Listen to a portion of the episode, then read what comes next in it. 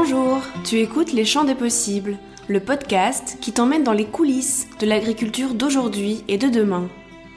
Tu entendras ici, un mercredi sur deux, des témoignages de ceux qui s'engagent aujourd'hui à cultiver mieux, mais aussi des focus sur les enjeux clés de notre système agroalimentaire et des explications quant aux techniques concrètes qui permettent à une nouvelle agriculture de voir le jour. Si cela t'inspire et que tu souhaites mieux comprendre les dessous de notre alimentation, que des sujets comme la permaculture, le glyphosate, les néopaysans ou la biodynamie t'intéressent, alors ce podcast est fait pour toi.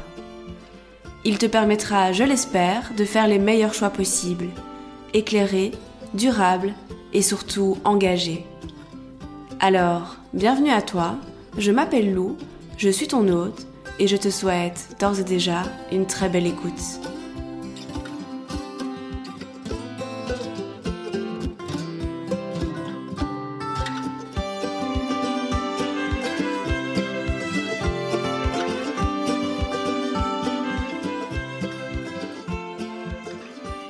Aujourd'hui, je te propose de découvrir non pas un, mais deux témoignages inspirants de néo-paysans. Voici l'histoire passionnante de Thomas et de Franck, deux jeunes amis qui ont décidé avec Florian, leur troisième partenaire, de se lancer dans une aventure un peu folle, créer et développer une micro-ferme agroécologique en polyculture. Thomas est le passionné, le grand rêveur qui a eu le déclic un jour et qui a entraîné les deux autres loin de leur quotidien toulousain. Doté d'une sensibilité profonde et d'une vision presque poétique du monde qui nous entoure, il a développé une connexion avec la nature et son environnement que j'avais rarement observé avant de le rencontrer. Franck, c'est le gars qui a décidé un jour de ne pas poursuivre le chemin tout tracé qui se dessinait devant lui et de redonner du sens à sa vie et à son quotidien.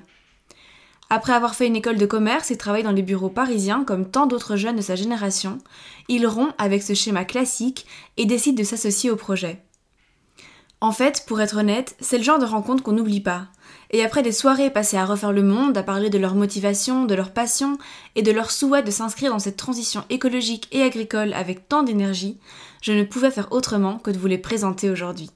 Alors si toi aussi tu te poses la question, si toi aussi tu veux peut-être changer de vie, construire un projet collectif, t'installer à la campagne alors que tu as toujours vécu en ville et que tu n'as jamais fait pousser une carotte de ta vie, je t'invite à écouter très attentivement cet épisode car il est rempli de sincérité, de conseils et surtout de beaucoup d'inspiration et de passion.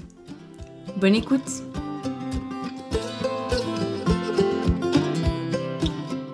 Bonjour Thomas et Franck, merci beaucoup de m'accueillir ici à la ferme du Higas. Euh, est-ce que vous pouvez commencer par vous présenter et me dire ce que vous faites dans la vie? Bonjour, je m'appelle Thomas, j'ai 33 ans aujourd'hui, je suis apprenti maraîcher à la ferme du Higas. Bonjour, j'ai 32 ans, je m'appelle Franck et euh, je viens de quitter mon boulot et je suis apprenti maraîcher à la ferme du Higas également. Alors aujourd'hui, la ferme du Higas, c'est quoi concrètement? Aujourd'hui, la ferme de c'est euh, une petite ferme qui produit des légumes, des petits fruits, un petit peu de fruits, des œufs et qui fournit une AMAP à Toulouse et quelques chefs euh, sur Toulouse. Ok. Dans 10 ans, comment est-ce que vous voyez votre projet évoluer? À quoi il ressemblerait selon vous? Dans 10 ans, j'espère que la ferme du gaz sera une oasis très fertile dans laquelle on aura une autonomie en eau, une autonomie en fertilité, dans laquelle euh, on pourra prendre plaisir à travailler tous les jours Moi, je la vois euh, déjà hyper productive, de produits sains, savoureux, qui prend exemple en fait sur le vivant euh, pour créer une, oasis de biodiversité et avoir une ferme qui soit au niveau holistique très intéressante et avec une interaction animale-végétale très développée. La ferme du gaz, c'est aussi un projet collectif puisque c'est le projet de trois amis, vous deux, Thomas et Franck, et un troisième également, Flo. Euh, on va commencer par le début d'un ordre assez euh, chronologique. Comment vous vous êtes rencontrés? Alors, on s'est rencontrés il y a, je dirais, 15 ans, entre 15 et 13 ans. On était euh, tous les trois Toulousains, on est tous les trois, Toulousains. On s'est rencontrés dans les soirées, pour être honnête, dans des bars connus de Toulouse.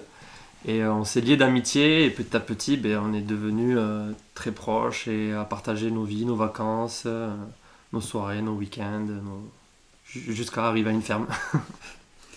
Alors justement, pour arriver à une ferme, il y a énormément d'étapes qui se sont passées concrètement et puis aussi dans vos têtes. J'imagine qu'à l'origine de ce projet, il y a eu un déclic et je pense que c'est toi d'ailleurs Thomas, euh, l'initiateur. Est-ce que tu peux nous expliquer comment ça s'est passé pour toi, ce déclic, et puis comment est-ce qu'il t'a amené à imaginer un projet de micro-ferme? Alors j'ai eu un déclic parce que j'ai eu une vie avant ça qui était basée à l'usine d'Airbus à Toulouse. J'étais mécanicien avion. C'était un mode de vie qui ne m'allait pas du tout, un travail qui ne m'allait pas du tout. Donc du coup, j'ai fait presque une allergie à, tout ça. J'ai voulu remettre en cause totalement ma, manière de vivre. Euh, et du coup, j'ai entrepris un petit parcours vers la nature parce que c'était clairement vers là où je voulais aller. Et euh, j'ai commencé à bouquiner, à m'intéresser à ces sujets-là.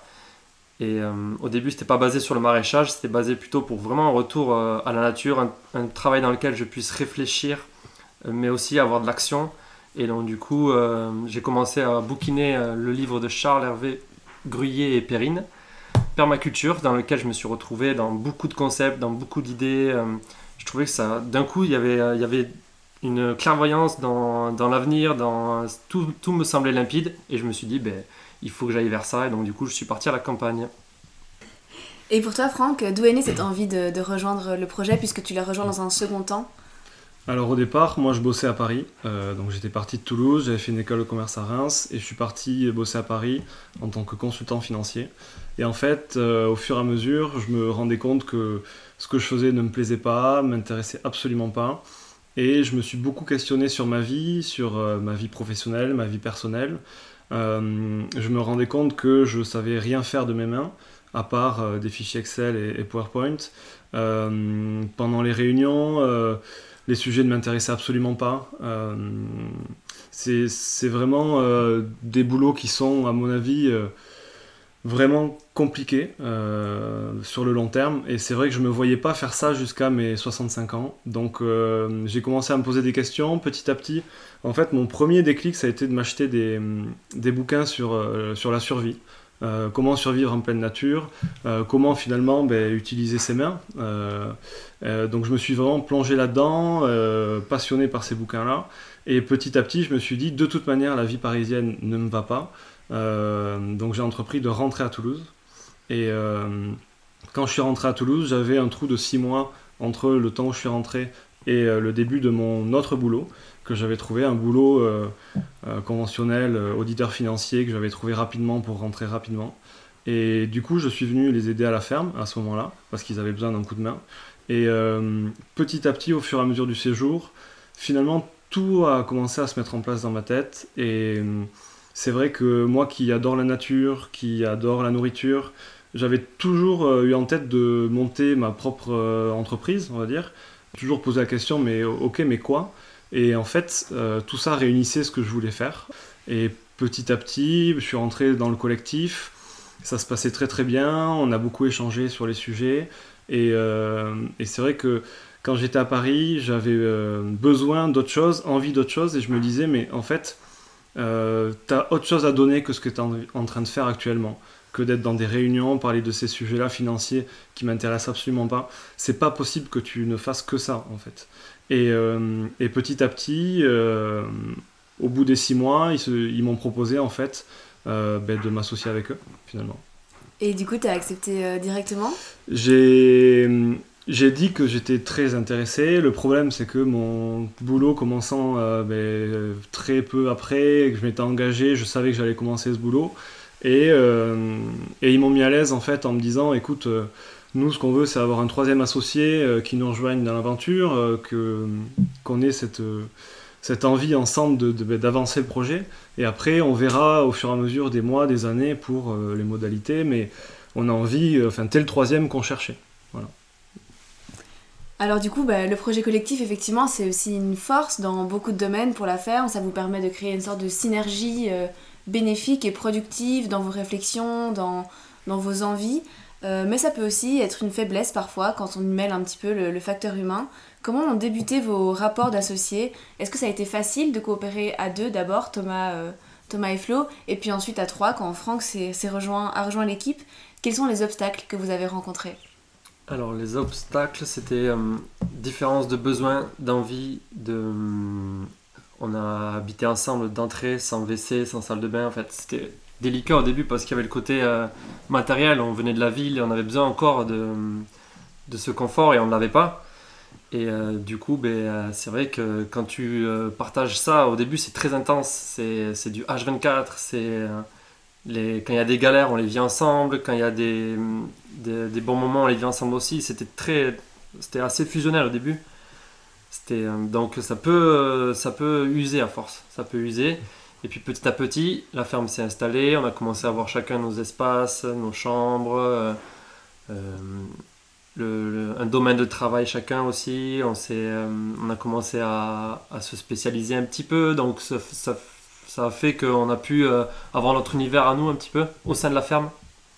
En fait, j'ai vraiment l'impression qu'au début, ce qui est difficile, c'est que quand tu pars de loin, il y avait beaucoup de travaux donc de bâtiment, et c'est vrai que le bâtiment n'est pas du tout euh, la chose centrale du projet.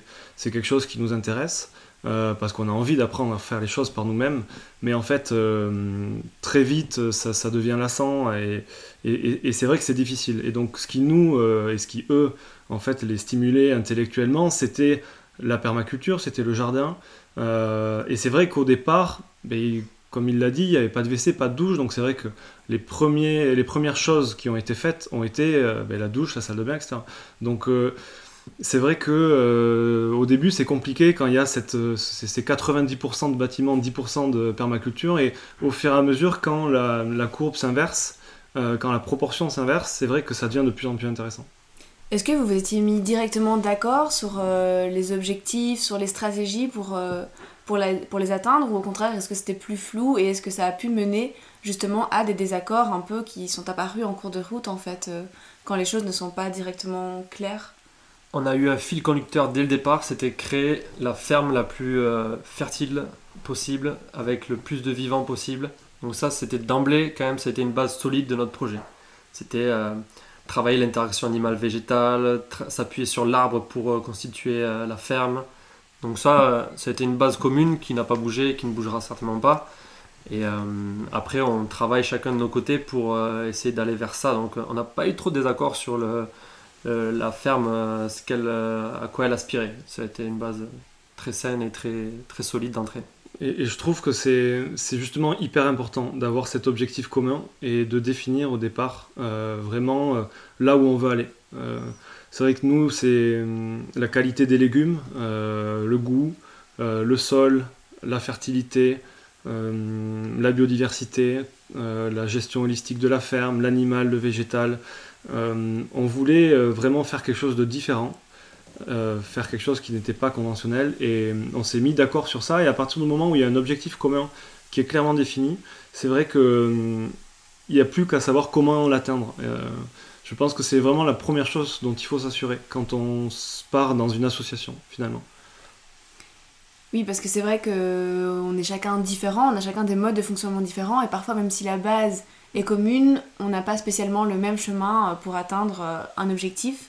Comment est-ce que vous avez réussi à concilier ces trois personnalités qui sont différentes et qui ont euh, toutes des défauts comme bah, des avantages et des choses à apporter? Alors ben là, c'est là où je pense que Franck nous a beaucoup aidé euh, avec son arrivée sur la ferme, c'est que hum, on a pu euh, faire un petit peu euh, un état des lieux sur comment est la ferme, vers imaginer ce vers qu'on veut qu'elle aille. Et donc du coup, on a commencé vraiment à, repenser à zéro notre système et dire ben, là, il manque ça, il manque ça, il manque ça. On va mettre ces ingrédients et, et on va un petit peu aller de nouveau euh, travailler ensemble et re-réfléchir le système parce qu'en en fait c'est ça, on est non-stop des chercheurs. pour l'instant on n'est pas maraîcher, à mon sens, on est avant tout des chercheurs, on cherche à mettre en place notre système. Et donc euh, ça a été ça le, travail euh, collectif pour que tout le monde se sente bien à la ferme.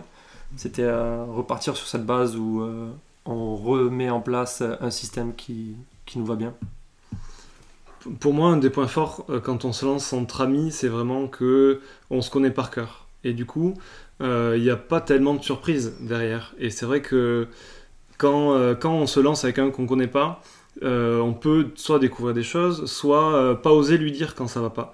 Et c'est vrai que dans un projet comme ça, il y, a des tensions de toute manière qui arrivent de temps en temps, et c'est normal. Ce serait bizarre qu'il n'y en ait pas du tout. en revanche, ce qui est important, c'est de, ben, de crever l'abcès avant que ce soit trop gros et justement qu'on puisse, qu'on puisse en discuter. Et, je pense qu'il faut aussi comprendre que les, trois personnes ne sont pas identiques. Et de toute manière, si les trois personnes étaient identiques, peut-être que le projet ne marcherait pas. Et c'est vrai qu'il faut, à mon avis, rechercher une complémentarité. Et euh, bien sûr dans l'équité du travail fourni, ce qui est normal, mais vraiment, il y a des, tout le monde a des qualités, tout le monde a des faiblesses, tout le monde a des points forts, tout le monde a des points faibles. Et c'est vrai que quand on analyse ça, on peut du coup mettre des gens sur des choses différentes et, euh, et deuxième point, ce qui est important, c'est que il faut absolument, à mon avis, se répartir le travail. C'est-à-dire que même si on est tous des chercheurs et qu'on est passionné par tous les sujets de la ferme, et à mon sens, il faut qu'on cherche tous un petit peu sur tous les sujets de la ferme, déjà en termes de responsabilité, euh, une personne ne peut pas s'occuper de toute la ferme. Et donc s'il y a trois personnes qui s'occupent de toute la ferme, euh, on ne sait pas vraiment qui a fait quoi, qui est responsable de quoi, etc. Donc je pense que c'est important aussi quand la ferme commence à se développer, qu'il y a beaucoup de sujets, euh, les animaux, les fruitiers, le maraîchage, les plants, les mares, ce genre de choses, il faut vraiment définir des postes de responsabilité et essayer de, ben, suivant les points forts de chacun justement, distribuer les, tâches un petit peu à faire et organiser le travail comme tel. Est-ce que vous pensez que le nombre 3 est assez euh, efficace et résilient pour mener ce genre de projet? Je pense que à 3, on a une possibilité de dialogue euh, bien supérieure parce que souvent euh, il y en a un qui va avoir une idée, donc les deux autres vont donner leur avis, alors que si tu es simplement à 2, il y a une espèce de c'est toi contre moi. Alors qu'à 3, ben, on arrive plus à se raisonner entre nous. Donc c'est un vrai équilibre, je pense, 3. Mm.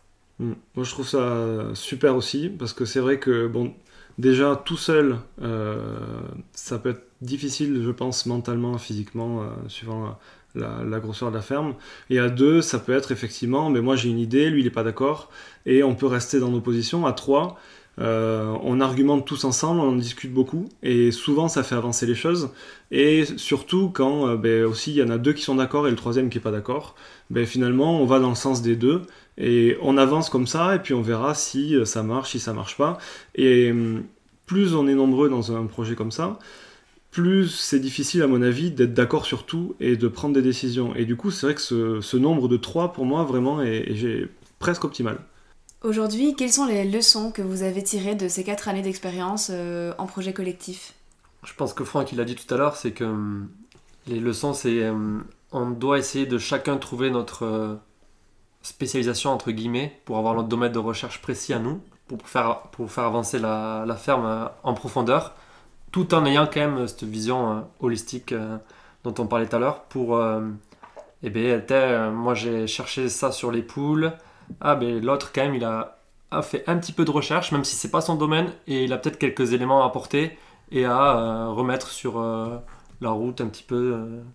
Donc c'est vraiment intéressant d'être d'être à trois.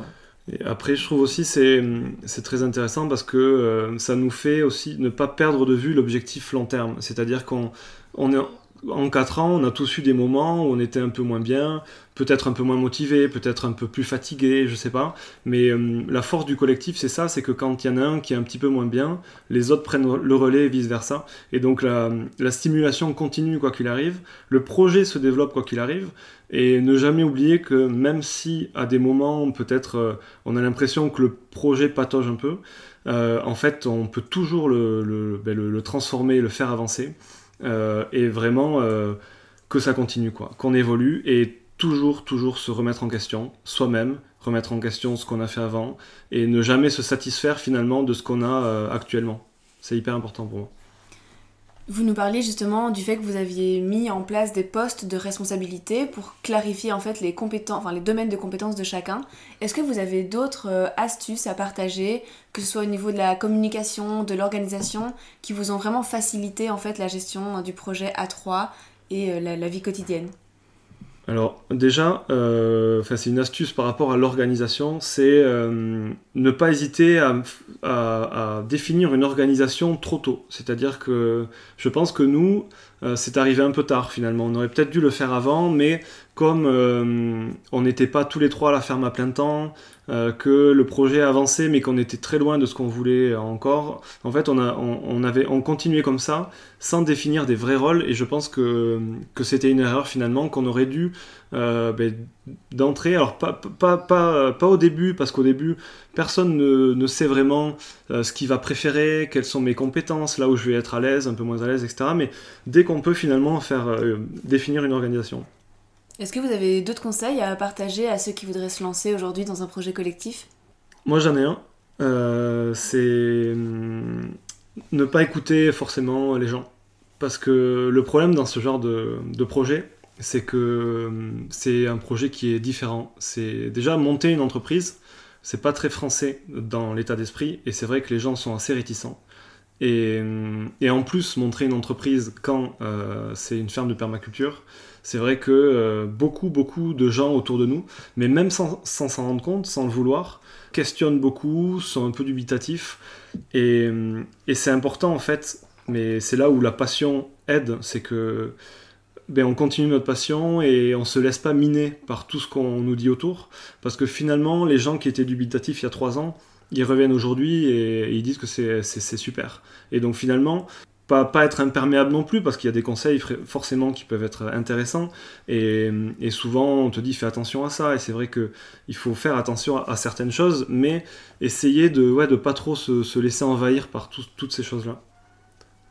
Moi, si j'ai oui, si juste un conseil, c'est laissez-vous guider par votre passion. Ne faites pas des choix non plus euh, totalement extrêmes. Moi, j'ai pu un peu à un moment donné euh, vraiment euh, faire ça à fond et penser qu'à ça. Ça m'a coûté quelques points de vie parce que ben, tu te rends compte que les gens qui t'entourent sont quand même hyper importants pour toi. Donc il faut aller jusqu'au bout de sa passion, mais euh, il faut quand même être mesuré sur les décisions que l'on prend. Alors au-delà des difficultés parfois que peut représenter la gestion d'un groupe, le projet d'une micro-ferme, Franck tu le disais, est déjà en soi assez audacieux, euh, puisqu'on sait que se lancer aujourd'hui en maraîchage, c'est pas toujours évident. Est-ce que vous avez eu peur de ce métier? Comment est-ce que vous l'imaginiez avant de vous installer à la campagne? Moi je n'ai jamais eu peur de ce métier, euh, pour la bonne et simple raison que j'ai une confiance énorme en la nature. Je pense que si on arrive un jour à collaborer à fond avec les éléments de la nature, il n'y aura aucun problème pour atteindre euh, nos objectifs, avoir beaucoup de légumes, beaucoup d'œufs, beaucoup de fruits, vraiment. Et puis je peux le constater avec ces premières années de maraîchage. Eh bien, euh, c'est vrai quoi, il faut, euh, il faut euh, travailler à vivant, arrêter tous les, tous les produits en en truc, il faut respecter ce vivant et je vous assure qu'au bout du, au bout du compte, le, le résultat sera là quoi. Moi, ça m'a pas fait peur. en fait, ce qu'il y a, c'est que beaucoup de gens, par exemple, dans les métiers que je faisais à Paris, disait oui, mais moi j'ai besoin d'une stimulation intellectuelle. Mais en fait, être euh, maraîcher diversifié, lancer une ferme euh, holistique avec l'interaction animale-végétale, c'est tellement beaucoup plus stimulant intellectuellement euh, que ce qu'on fait finalement dans les réunions à Paris, qu'en fait, il ne faut pas que, que, ça fasse peur. Au contraire, c'est si on est passionné, on a l'envie d'apprendre et de découvrir, et, et du coup, ben, ça nous fait faire beaucoup de recherches, et je trouve justement qu'au contraire, c'est hyper motivant comme truc. Thomas, tu nous disais que ce métier, c'était pour toi un vrai métier euh, passion et que parfois il était peut-être difficile de trouver un équilibre entre le temps qu'on y consacre et le temps qu'on consacre euh, aux autres ou à autre chose. Comment est-ce que vous avez réussi à justement trouver cet équilibre doucement ou quelles sont les leçons que vous avez apprises par rapport à ça, par rapport au fait qu'en fait quand on est indépendant, on peut travailler 24 heures sur 24 si on a envie. C'est à nous de nous mettre des stops et de nous gérer un petit peu. Oui, alors c'est très simple, il faut se donner des horaires. Je pense que c'est la première euh, mesure à prendre qui est hyper compliquée parce que voilà, tu es dans le jus, euh, euh, tu as des planches à faire, tu as des arbres à planter, tu as, toujours du travail. Donc quoi qu'il arrive, tu peux te coucher tous les soirs à minuit, tu auras quand même du travail encore. Hein. Donc se donner des horaires et bien dormir. En dormant bien, tu organises mieux ta journée, tu c'est plus clair, les choses sont plus limpides. Donc euh, oui, oui, se donner des horaires, c'est impératif, se donner des week-ends, euh, s'imposer des jours off, euh, ça c'est vraiment primordial. Et vous avez réussi à le faire tout de suite? En fait, quand on a défini les postes à responsabilité, c'est là où on a mis aussi des horaires. Mais on a mis aussi des horaires parce qu'on s'est rendu compte que, comme dit Thomas, on se laisse absorber par le travail tellement il y en a. Et le problème, c'est que plus on travaille à l'extérieur, moins on fait de recherche. Euh, parce qu'il n'y a que 24 heures dans une journée, donc si on veut bien dormir, euh, on est obligé de se mettre des horaires pour faire de la recherche parce que c'est la recherche qui fait avancer la ferme. Et donc, comme dit Thomas, c'est primordial, même si c'est difficile, euh, de mettre en place des horaires pour faire de la recherche. Ensuite, le fait aussi de se mettre des jours off chaque semaine, le fait de partir de la ferme de temps en temps, ça permet de remettre les idées en place, de reposer l'esprit, de couper un petit peu. Et c'est vrai que quand on revient, du coup, on a une énergie totalement différente. Que ce soit physique ou même mentale, euh, on remet les choses en perspective et je pense que c'est aussi hyper important. C'est encore un argument pour se lancer à trois, puisque lorsque tu pars, ben, tu sais que quelqu'un s'occupe du, euh, lieu et donc euh, tu as l'esprit libre. Et quand tu arrives et que tu vois que tes potes ont bossé, ben, ça te file la patate et tu as envie de travailler encore plus. quoi. Mm. Quel a été le, regard qu'ont porté votre entourage familial et amical sur votre projet? Est-ce que vous avez été confronté à des idées reçues sur le sujet? Oui, bien sûr. Alors, euh, premier regard, c'est est-ce que tu as fait un business plan? Euh, Non, j'ai pas fait un business plan parce que j'ai jamais fait pousser une carotte de ma vie. Je sais pas comment ça va se passer. Donc, pas de business plan. Par contre, je vais y mettre les ingrédients pour petit à petit que ben, ma ferme elle tourne et elle puisse avoir énormément de fertilité et beaucoup de légumes. Et donc du coup, je savais euh, que d'emblée, en... y mettant du cœur, de l'énergie, de la recherche, en réfléchissant comme un entrepreneur, et ben on, arriverait à quelque chose de, sympa dans lequel on pourrait y vivre. Alors moi, c'était aussi, ben, première réaction, euh, c'était ben, dubitatif et euh, beaucoup de questions finalement comment ça se fait? Euh, Tu as fait une école de commerce super, tu étais en finance à Paris, tu gagnais super bien ta vie, et euh, forcément ton entourage imagine un destin tout tracé, euh, sans s'imaginer mais que finalement tu es en train petit à petit d'évoluer dans ta tête. mais ils ne le voient pas finalement si tu ne leur en parles pas. Et du coup, c'est vrai que si d'un coup ça arrive, les gens sont un peu perplexes et euh, donc je pense que c'est primordial déjà de leur en parler petit à petit. Et euh, le problème qu'il y a aujourd'hui, c'est que euh, le modèle de microferme qu'on veut lancer est un modèle de microferme qui est très peu développé, très peu répandu et très peu connu finalement du grand public. Et du coup, c'est vrai que quand on annonce qu'on veut devenir maraîcher, les gens ont dans la tête euh, ben, les agriculteurs qui se suicident tous les jours, le fait qu'on n'arrive pas à se payer, et, du coup, forcément, euh, les gens s'inquiètent. Euh, et je pense que c'est normal. en revanche, si j'ai un conseil à donner, c'est vraiment d'essayer de présenter le projet, raconter ce qu'on veut faire, parler de la densification des cultures, le fait qu'il y a des gens comme la ferme du Bec Loin qui l'ont déjà fait et pour qui ça marche très bien. Euh, et essayer finalement d'éduquer et, de faire comprendre aux gens ce que tu as envie de faire, pourquoi tu as envie de le faire, à quel point c'est différent, etc. Et vraiment développer euh, toutes ces choses-là. Et petit à petit, de toute manière, les gens, quand ils voient la passion, quand ils voient que tu prends le projet hyper au sérieux, et euh, que tu as envie d'aller à un objectif qui est super, etc. Et qu'en plus, la société petit à petit euh, ça mène vers ce type d'agriculture, ben, les, gens, les gens te soutiennent de toute manière. Et puis quand ça devient concret, que les gens viennent voir, et bien là ils se rendent compte vraiment que ça a été travaillé, c'est sérieux, c'est quelque chose dans lequel on peut vivre. Donc euh, là, du moment que ça devient concret, il n'y a, a plus trop de questions.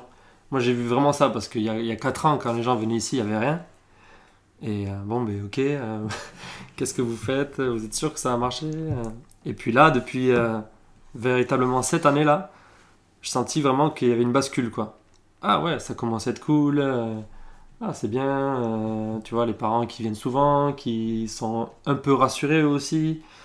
Donc, ouais, pour moi, il faut que ça devienne quand même concret et que les gens voient. Parce que tant qu'ils ne verront pas, tant qu'ils ne voient pas, pardon, eh bien, T'as toujours euh, cette, euh, cette, espèce d'utopie qui traîne par là et qui dit Ah, mais eux, ils veulent vivre d'amour et d'eau fraîche. Sauf que quand l'amour et d'eau fraîche, ça, ça devient réel, et ben là, il n'y a plus trop grand chose à dire. C'est vrai, après, on peut pas leur en vouloir parce qu'en fait, quand ils viennent au début, euh, nous, on a tout dans notre tête. Donc, c'est-à-dire quand tu fais ton design, tu réfléchis à ce que tu pourrais faire, où tu pourrais le faire. Tu as déjà énormément d'interactions, tu as déjà beaucoup de choses qui sortent de toutes ces interactions-là. Donc, tu sais ce que tu vas le faire, où tu vas le faire, comment tu vas le faire. Mais en fait, les gens, quand ils viennent ici, si tu leur dis, ben là, on va faire un poulailler, là, on va faire ça, ils te disent, ok. Donc, déjà, premièrement, ben, bon courage parce qu'il y a énormément de taf. Et deuxièmement, ben, tant que le poulailler n'est pas là, en fait, euh, c'est pas pareil. Et c'est vrai que quand ils viennent plus tard et que le poulailler est là, que c'est concret, euh, c'est pas la même chose. Mais même encore aujourd'hui, quand les gens viennent, on leur dit, ben, là, on fera ci, là, on fera ça. Et pareil, c'est euh, bon, c'est super ce que vous faites en ce moment. ben là, bon courage pour le taf. Mais quand ils reviendront dans deux ans et que ce sera fait, ils se diront, bon, en fait, ouais, super. Quelles ont été vos premières prises de conscience en vous confrontant à la réalité de paysans Moi, j'ai adoré d'entrer. J'ai adoré d'entrer parce que justement, j'avais besoin de me plonger dans, la, dans ce réel-là. Je trouvais que ma vie d'avant était un petit peu. pas surfaite, mais ça manquait de. ça manquait de, vrai, quoi. J'ai d'emblée aimé cette vie euh, en visitant les, les fermes d'à côté, en voyant les paysans, en me retrouvant dans le champ. On commence à cultiver, à avoir des animaux. C'est compliqué pour moi de dire que c'est une vie difficile parce que je trouve que c'est une vie tellement belle et tellement réelle que je peux pas je peux pas dire que c'était dur. Même dans la dureté des choses je trouve qu'il y a de, la beauté moi. Dans la dureté de, de, de, travailler dans le champ je trouve que c'est tellement beau de pouvoir euh, bosser euh, le matin là dans ton champ d'avoir le lever du soleil de voir que les choses euh, prennent place donc euh, je suis le mauvais euh, intervenant pour cette question-là. du coup je vais intervenir. Euh, quand je suis rentré de Paris, moi, du coup j'ai passé six mois ici et ça a été six mois vraiment super. J'ai de passer de, l'environnement parisien, du boulot qui était le mien à ici, c'était vraiment le bonheur. Et après j'ai repris un autre travail et je venais que le week-end et du coup le week-end c'était vraiment ma bouffée d'air. Ensuite j'ai changé de boulot et entre les deux boulots j'ai eu six mois où je suis venu ici. Et là, je suis venu euh, à G24 ici, 7 jours sur 7. Et c'est vrai que j'ai eu un, moment où je me suis, j'avais, j'avais besoin d'interaction sociale, j'avais besoin, c'est vrai que de passer d'une vie citadine avec le week-end à la campagne et euh, à 7 sur 7 à la campagne, euh, j'avais, j'avais besoin de, d'autres choses, enfin d'autres choses, de voir mes amis, de sortir et d'aller finalement à la ville, quoi. Et quand j'ai repris mon, le boulot, ça s'est réinversé, du coup, je revenais ici le week-end, et, c'était pareil, ma bouffée d'air frais. Mais petit à petit, euh, ça, me, me suffit pas, en fait. Je me rends compte que ça me suffit pas. Et c'est vrai que maintenant, euh, je me fais 5 ou 6 jours sur 7 à la ferme, et euh, entre 1 et 2 jours par semaine à Toulouse. Et c'est vrai que ben, pour moi c'est génial quoi, parce qu'en fait euh, j'ai euh, la vie ici que je veux avoir, euh, le travail que je veux faire et, et cette interaction entre nous, moi, je me régale, comme il l'a dit, euh, le lever du soleil le matin, euh, quand tu te souviens où tu étais il y a quelques années, ce que tu faisais à ces heures-là en réunion et tout, tu te dis, mais c'est pas possible, quoi, tu vois. Euh. Mais ce, rythme, justement, et on rejoint le fait de ne pas devenir trop extrémiste dans ce qu'on fait, cette chose de 6 sur 7 ou 5 sur 7, pour moi, c'est un super équilibre, quoi. Quelles sont les, difficultés auxquelles vous êtes confrontés et que vous n'attendiez peut-être pas euh, J'ai en tête par exemple euh, ben, un exemple que j'ai vécu avec vous euh, pendant mes semaines de woofing où vous avez été vous aviez eu un rendez-vous avec l'administration pour un petit peu clarifier les statuts de la ferme, etc. et vous vous êtes rendu compte que vous étiez assez hors système en fait. Comment est-ce que déjà vous avez été accueilli et puis qu'est-ce que vous tirez de cette expérience? Alors en fait, on a pris rendez-vous avec la Chambre d'agriculture euh, pour, euh, pour savoir un petit peu à quelles aides on aurait droit. Euh, parce que notre problème un petit peu actuel, c'est que on est arrivé un peu au max finalement de, des choses qu'on peut s'autofinancer avec la ferme. Et c'est vrai que pour passer dans une, un maraîchage professionnel, ça nécessite quelques investissements. Et donc on a besoin d'investissements.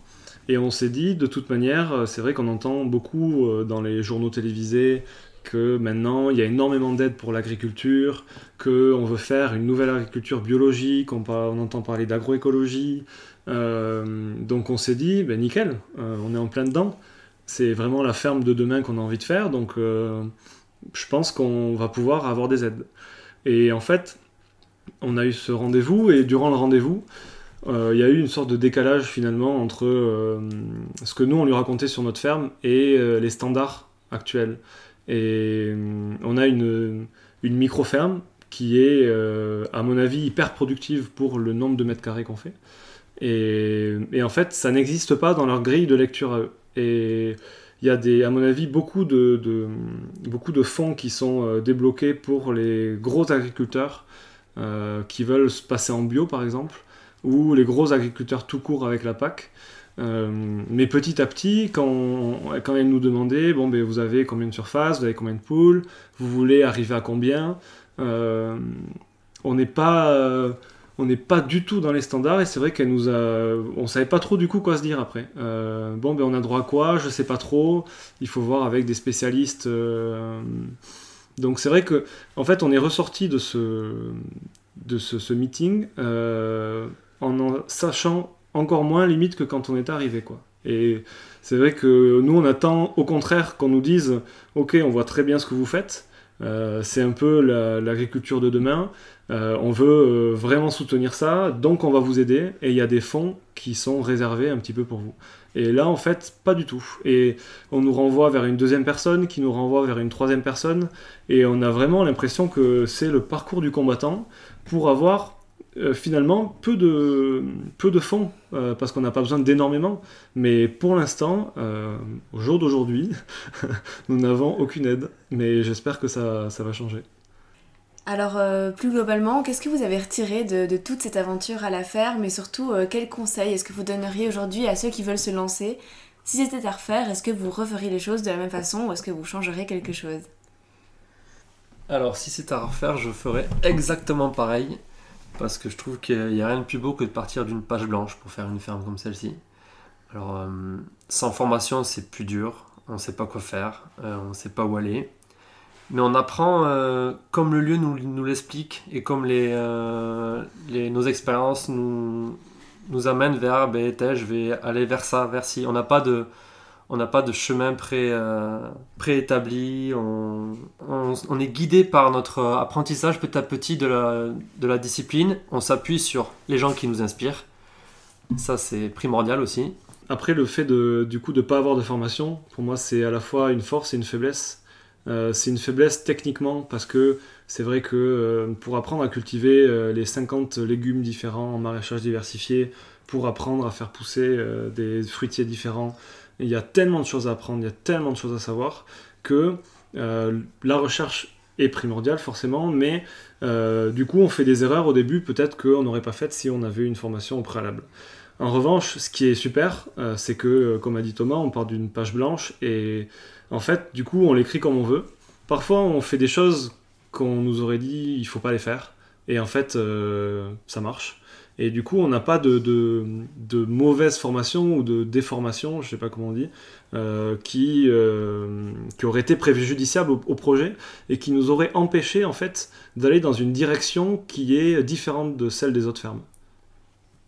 Après, si euh, en fait, je, je, pense que les gens, il faut pas qu'ils se lancent comme tout le monde nous dit quand on fait une entreprise fais ton business plan, etc. Le problème, c'est que hum, quand tu n'as jamais fait pousser euh, de carottes, euh, quand tu n'as jamais fait de maraîchage, c'est impossible de faire un business plan.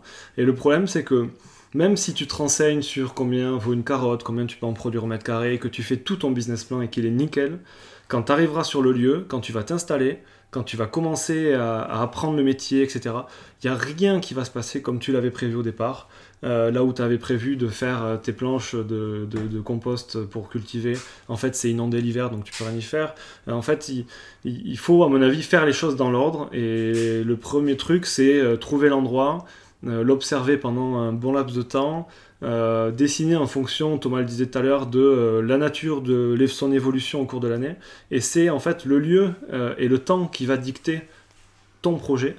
Euh, et, je, pense que c'est primordial justement d'écouter ça parce que si tu veux adapter trop le lieu à ton modèle que tu avais fait sur papier chez toi dans ton appartement, euh, c'est là où tu vas aller un peu contre la nature et tu vas utiliser beaucoup de temps et d'énergie pour arriver à quelque chose de moins bien que si tu avais écouté le lieu. Alors vous nous en parlez tout à l'heure, vous avez décidé pour faciliter l'organisation de vous attribuer des, rôles ou plutôt des, postes de responsabilité. Thomas, toi tu es plutôt en, charge du maraîchage et je sais que ce, sujet te passionne, euh, pas seulement parce que la vie se développe sur tes planches de culture, mais surtout parce qu'il s'y passe beaucoup de choses en dessous. Comment est-ce que tu as commencé à t'intéresser à la vie du sol? Alors, la vie du sol, c'est très simple. Je m'y suis intéressé parce que hum, j'avais ce projet donc, du coup, de retour à la nature. Et dans la nature, ben, tout part du sol. Euh, tout part du sol, donc du coup la terre est un, minéral énorme dans lequel euh, on a réussi à, mettre une petite pellicule d'organique tout autour. Et c'est cet organique qui ne cesse de se reproduire de siècle en siècle, de, de millénaire en millénaire, de millions d'années en millions d'années. Donc du coup le sol fascinant quoi, fascinant. Comment, euh, comment ça marche? Comment on peut arriver à, à le dompter un petit peu, à le domestiquer pour en faire quelque chose d'intéressant pour nous et faire pousser des légumes, des arbres? C'est, euh, ça m'a fasciné dès le départ. Quoi. Euh, cet organique là qui reminéralise tout le temps la matière, qui la remet dans le vivant. Quoi. La, mort, la morne est, est, la première étape pour le vivant. Je trouvais ça fascinant d'emblée. Quoi. Donc du coup, euh, je me suis plongé dans un, énorme bouquin. C'est Le sol, la terre et les champs de Claude Lydia Bourguignon qui sont, à mon sens, euh, d'une clairvoyance euh, incroyable. Donc, du coup, euh, c'est d'emblée, moi, ce qui m'a plu dans le projet, c'est comprendre le sol et arriver à travailler avec le sol. Travailler avec le sol, ça veut dire tu arrives à travailler avec le vivant. Alors justement, est-ce que tu peux nous expliquer concrètement ce qui se passe dans le sol? Et Concrètement, en, gros, le sol, c'est la réunion du minéral et de l'organique c'est cette petite couche très fine autour de, de la terre dans laquelle les plantes, mais les animaux aussi se développent, puisque sans, sans sol, il n'y a pas de plantes, il n'y a pas d'animaux. Donc cette petite pellicule, elle ne cesse de, remettre dans le cycle les minéraux, les minéraux de la terre. Ça ne cesse euh, non-stop à travers les, végétaux, les animaux. Donc du coup, euh, si on respecte ce retour au sol à travers euh, ben, la matière organique qui revient au sol, on remet dans le cycle et on, renourrit ce, sol, on, l'entretient, cette, cette pellicule, on l'entretient et c'est elle qui va être responsable de la bonne santé des végétaux, des animaux, des humains également. Et à travers les itinéraires techniques que vous avez mis au point euh, sur vos planches de culture, comment est-ce que tu entretiens justement cette redynamisation en quelque sorte des sols? Alors du coup, notre sol, nous on travaille beaucoup avec des couverts végétaux le sol, et, euh, si tu arrives à, développer un maximum de racines dans ton sol, à coloniser cette épaisseur, euh, euh, si tu arrives à la coloniser, cette épaisseur, en fait, tu vas rendre le terrain explorable par les racines de tes légumes. Donc il faut vraiment créer en amont cette porosité. Donc en fait, il faut envoyer un mélange de plantes reconnues pour leur travail racinaire qui vont venir eh ben, coloniser ce sol. Et du coup, ça va créer la porosité dans laquelle les racines de tes légumes vont, euh, vont venir chercher leur nourriture. Et quelles sont ces plantes justement reconnues pour ces propriétés? Alors, ben, euh, pour te dire, ben, cette année on, s'appuie sur un métail fait de seigle, avoine, euh, il y a des légumineuses, la veste, le pois, la fèverole. Alors les légumineuses c'est un peu particulier parce que ce sont des plantes qui captent l'azote atmosphérique et qui lors de leur retour au sol, et eh ben, cet azote est minéralisé. Donc l'azote atmosphérique devient un minéral et dans lequel tes légumes se nourrissent, dans lequel tes légumes se nourrissent. Il faut savoir que l'azote, euh, je crois qu'on le, dit assez dans les journaux ou à la télé, c'est un des engrais les plus utilisés en agriculture. C'est un des sous forme de nitrate ou nitrite, je sais plus, dans lequel euh, qui pollue énormément nos nappes phréatiques. Et donc tout simplement parce qu'il n'est pas organique et qu'il n'est pas du coup remis euh, remis dans le cycle par le végétal. C'est pour ça que du coup nous on s'appuie énormément sur ça sur ces couverts végétaux et sur le retour de matière organique au sol. Très important. Une de vos pratiques aussi, justement, c'est d'amender le sol, surtout en, début de culture, pour les, sols que vous travaillez ou que vous ne travaillez pas pour le coup euh, pour la première fois. Est-ce que tu peux me parler un peu plus de tout ça? Oui, ça c'est venu euh, de la base de notre sol. Nous, on est sur un sol argileux. Donc c'est vrai que de base, on a un sol euh, pauvre en matière organique, pauvre en matière organique, mais pour un légume. Hein c'est différent d'une prairie. Euh, il y avait assez de matière organique pour que la prairie s'entretienne, mais pour euh, faire pousser des légumes, ça manquait de matière organique. Du coup, on utilise les déchets de notre société, euh, les déchets verts de notre société qui sont compostés dans les énormes centres de compostage et on les remet, on, les, on les met sur nos planches de culture pour avoir cet apport massif en début de, en début de culture. Et cet apport massif, on l'entretient petit à petit. Alors là, on est en train de travailler sur produire la masse végétale sur notre sol, sur notre ferme, pour pouvoir entretenir cette matière organique qu'on ne cesse d'exporter, puisque nos légumes sortent de la ferme. du coup, ben, si on arrive à avoir euh, un retour euh, de matière organique en, autonomie sur le lieu, ben, on aura tout gagné. Mais c'est vrai qu'en ce moment, on s'appuie sur le les déchets verts de notre société. Et comment est-ce que tu perçois justement cette notion un petit peu de cycle fermé que vous aimeriez bien mettre euh, au point dans la ferme? Tu me disais l'autre fois que quelque part c'était aussi logique quand tu exportes des légumes à la communauté de ensuite recevoir euh, ces déchets pour continuer euh, ta production. Exactement, dans un monde, dans un mode vivrier où tu fais vivre ta famille, ben, ton retour au sol il, peut être très, très simple. Hein je ne veux pas faire de dessin, mais euh, dans, un mode, dans un modèle comme nous qui amenons nos légumes euh, à une AMAP, au resto, eh bien, euh, j'estime que la contrepartie juste, c'est ce compost qui revient vers les centres de compostage. Aujourd'hui, vous êtes tous les deux pleinement acteurs de ce projet, de la ferme du Higas. Quels sont vos souhaits pour son avenir à elle et aussi pour vos avenirs respectifs? Alors, pour l'avenir, ben, on souhaite continuer déjà à développer la ferme continuer à développer euh, les infrastructures. On veut faire une pépinière, une grande pépinière. On veut peut-être faire une serre de plein champ. Mais autant faire une serre de plein champ pour faire de la tomate, ça nous intéresse pas trop. Mais par contre, faire de la serre de plein champ pour aller chercher peut-être des euh, variétés de légumes qui poussent euh, dans des climats un peu plus chauds qu'ici, ça c'est davantage intéressant et ça s'inscrit plus dans notre démarche.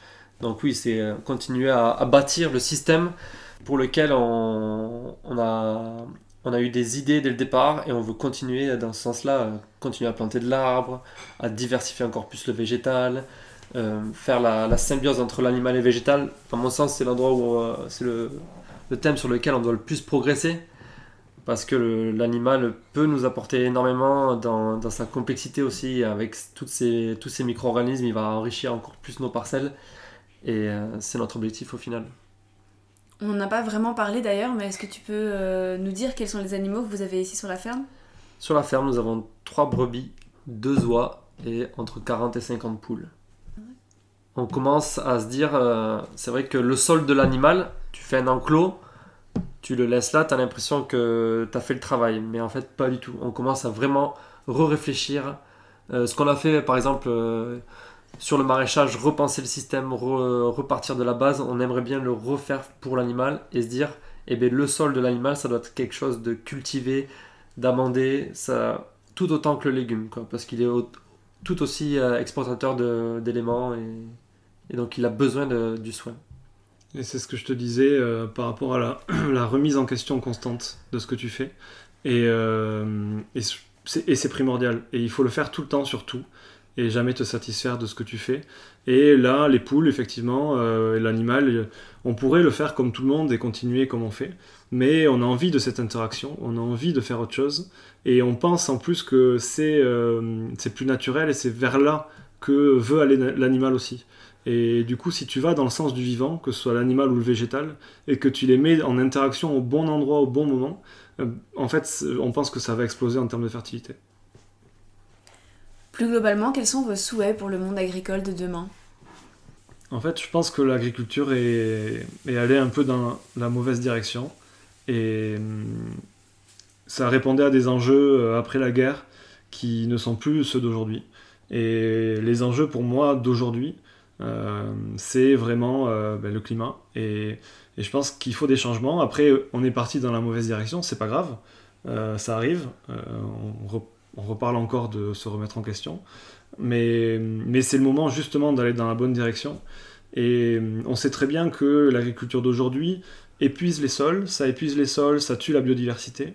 Euh, on a tous les chiffres en tête sur les animaux sauvages, sur les insectes, sur euh, les pourcentages de terre arable de la planète qui est morte. Euh, en fait, on sait que ça marche pas. On sait que ça marche pas.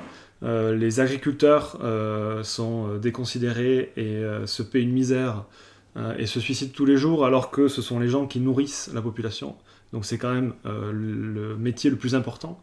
Et en fait, c'est et ça marche pas. Donc c'est hum, alimenté par la PAC qui fait que les produits sont pas très chers. Et, en fait, le, fait que ça marche pas au niveau de la nature et au niveau de l'humain, on l'a constaté. Donc en fait, pourquoi pas essayer autre chose quoi Et hum, il y a plein de micro-fermes qui se sont lancées, qui sont pilotes, pour qui ça marche et qui, au lieu de détruire les sols et la biodiversité, aggravent les sols et accroissent la biodiversité. Et donc euh, j'espère que dans les années à venir, les fermes comme la nôtre euh, vont euh, se développer. Et, en plus, je pense même qu'au-delà de la biodiversité, du climat, du sol, il y a pas mal de gens qui, notamment, sont dans des bureaux à Paris, qui kifferaient beaucoup plus être dans les champs.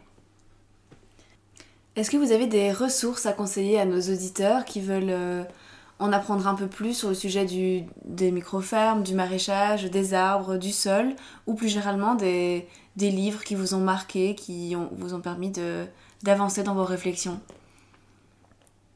Du coup, ben moi, il y a les bouquins euh, de Alain Pontopidan qui, sur les fruitiers, dont j'ai parlé tout à l'heure. Donc, euh, j'apprends à greffer mes arbres fruitiers pour les greffes, mais aussi j'apprends à tailler mes arbres, euh, qui est une taille assez douce, qui n'est pas hyper, hyper technique et du coup qui peut permettre à tout le monde d'apprendre à, tailler les arbres, comment, quand, etc. Donc c'est des bouquins qui sont super bien faits. Euh, ensuite, il y a Forêt Jardin de Martin Crawford, dont j'ai parlé tout à l'heure aussi, qui est vraiment une ressource, c'est une bible pour les forêts jardins, pour tout ce qui est arbustes, vivaces, euh, arbres. C'est super. Euh, et ensuite, je, dirais You Can Farm de Joël Salatine, qui est un bouquin qui en fait euh, parle énormément euh, d'interaction animale-végétale, qui parle en fait sur une même parcelle de faire passer à la fois les animaux et les végétaux, euh, et qui parle aussi de rentabilité économique. Et c'est vrai que quand on parle souvent de projets comme le, nôtre, on a tendance à parler tout le temps ben, des légumes, de, de, l'environnement, etc. Mais il ne faut pas oublier que si la ferme n'est pas pérenne économiquement, en fait, la ferme ne va peut-être pas continuer d'exister. Et donc, euh, il parle beaucoup aussi de, du point de vue économique et de comment rendre en fait chaque, chaque mètre carré euh, viable et comment optimiser en fait chaque mètre carré de ta ferme.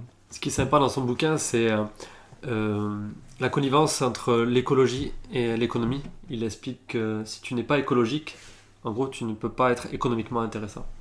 Et ça sera de plus en plus vérifiable avec le pétrole qui augmente, euh, le climat qui bouge. Donc euh, soyons écologiques et normalement l'économique devrait suivre. Et je pense même qu'on peut le vérifier dès aujourd'hui. Donc moi je vais vous parler d'un bouquin qui me semble primordial lorsqu'on lorsqu'on débute un projet en agriculture ou dans la nature. C'est euh, le bouquin que j'ai déjà évoqué, c'est Le sol, la terre et les champs de Claude et Lydia Bourguignon qui explique, qui explique le fonctionnement d'un sol. Comment euh, un sol fonctionne naturellement, quels sont les, euh, les, mécanismes euh, biologiques qui se mettent en place, comment on arrive justement de cette terre qui est minérale et qui est entourée d'une fine couche organique à reproduire de l'organique depuis des millions d'années. Et ça, si on comprend ça, je pense que de suite, c'est beaucoup plus limpide et le travail au champ sera plus simple puisque la compréhension, pour moi, c'est, le levier dans un projet. Euh, comprendre ce que tu fais, et eh euh, ça te permet de prendre les bonnes décisions. Donc, livre euh, impératif. Et ensuite, le premier bouquin que j'ai lu de Perrine et Charles Hervé qui sont les fondateurs de la ferme du Bec et alors, lui, c'était plus l'aspect philosophique que j'ai trouvé intéressant. Différents concepts qui quand j'ai commencé à bouquiner sur ce livre, euh, ah, j'ai trouvé euh, des idées, des mécanismes de réflexion hyper intéressantes. Et donc du coup, euh, voilà, ce livre, je le conseille si vous êtes à Paris dans un bureau et que vous commencez à réfléchir à la nature. bon, je pense qu'on peut pas finir cette interview sans parler de Vivre avec la Terre de Perrine et Charles Évray-Gruyer, toujours les fondateurs de la ferme du Bec loin. C'est en fait trois bouquins pour un total de un peu plus de 1000 pages qui traite euh, tous les sujets d'une micro-ferme, euh, que ce soit de la nature, du maraîchage, de l'économique, de tous tout, tous les sujets. C'est vraiment une bible Et gros travail fourni, et voilà, super bouquin. Merci. Merci beaucoup. ça nous inspire chaque jour. C'est vraiment, ouais, c'est un coffret incroyable. Super, bah, merci beaucoup pour cette interview et je vous souhaite une très belle continuation dans vos projets. À bientôt. Merci, à bientôt.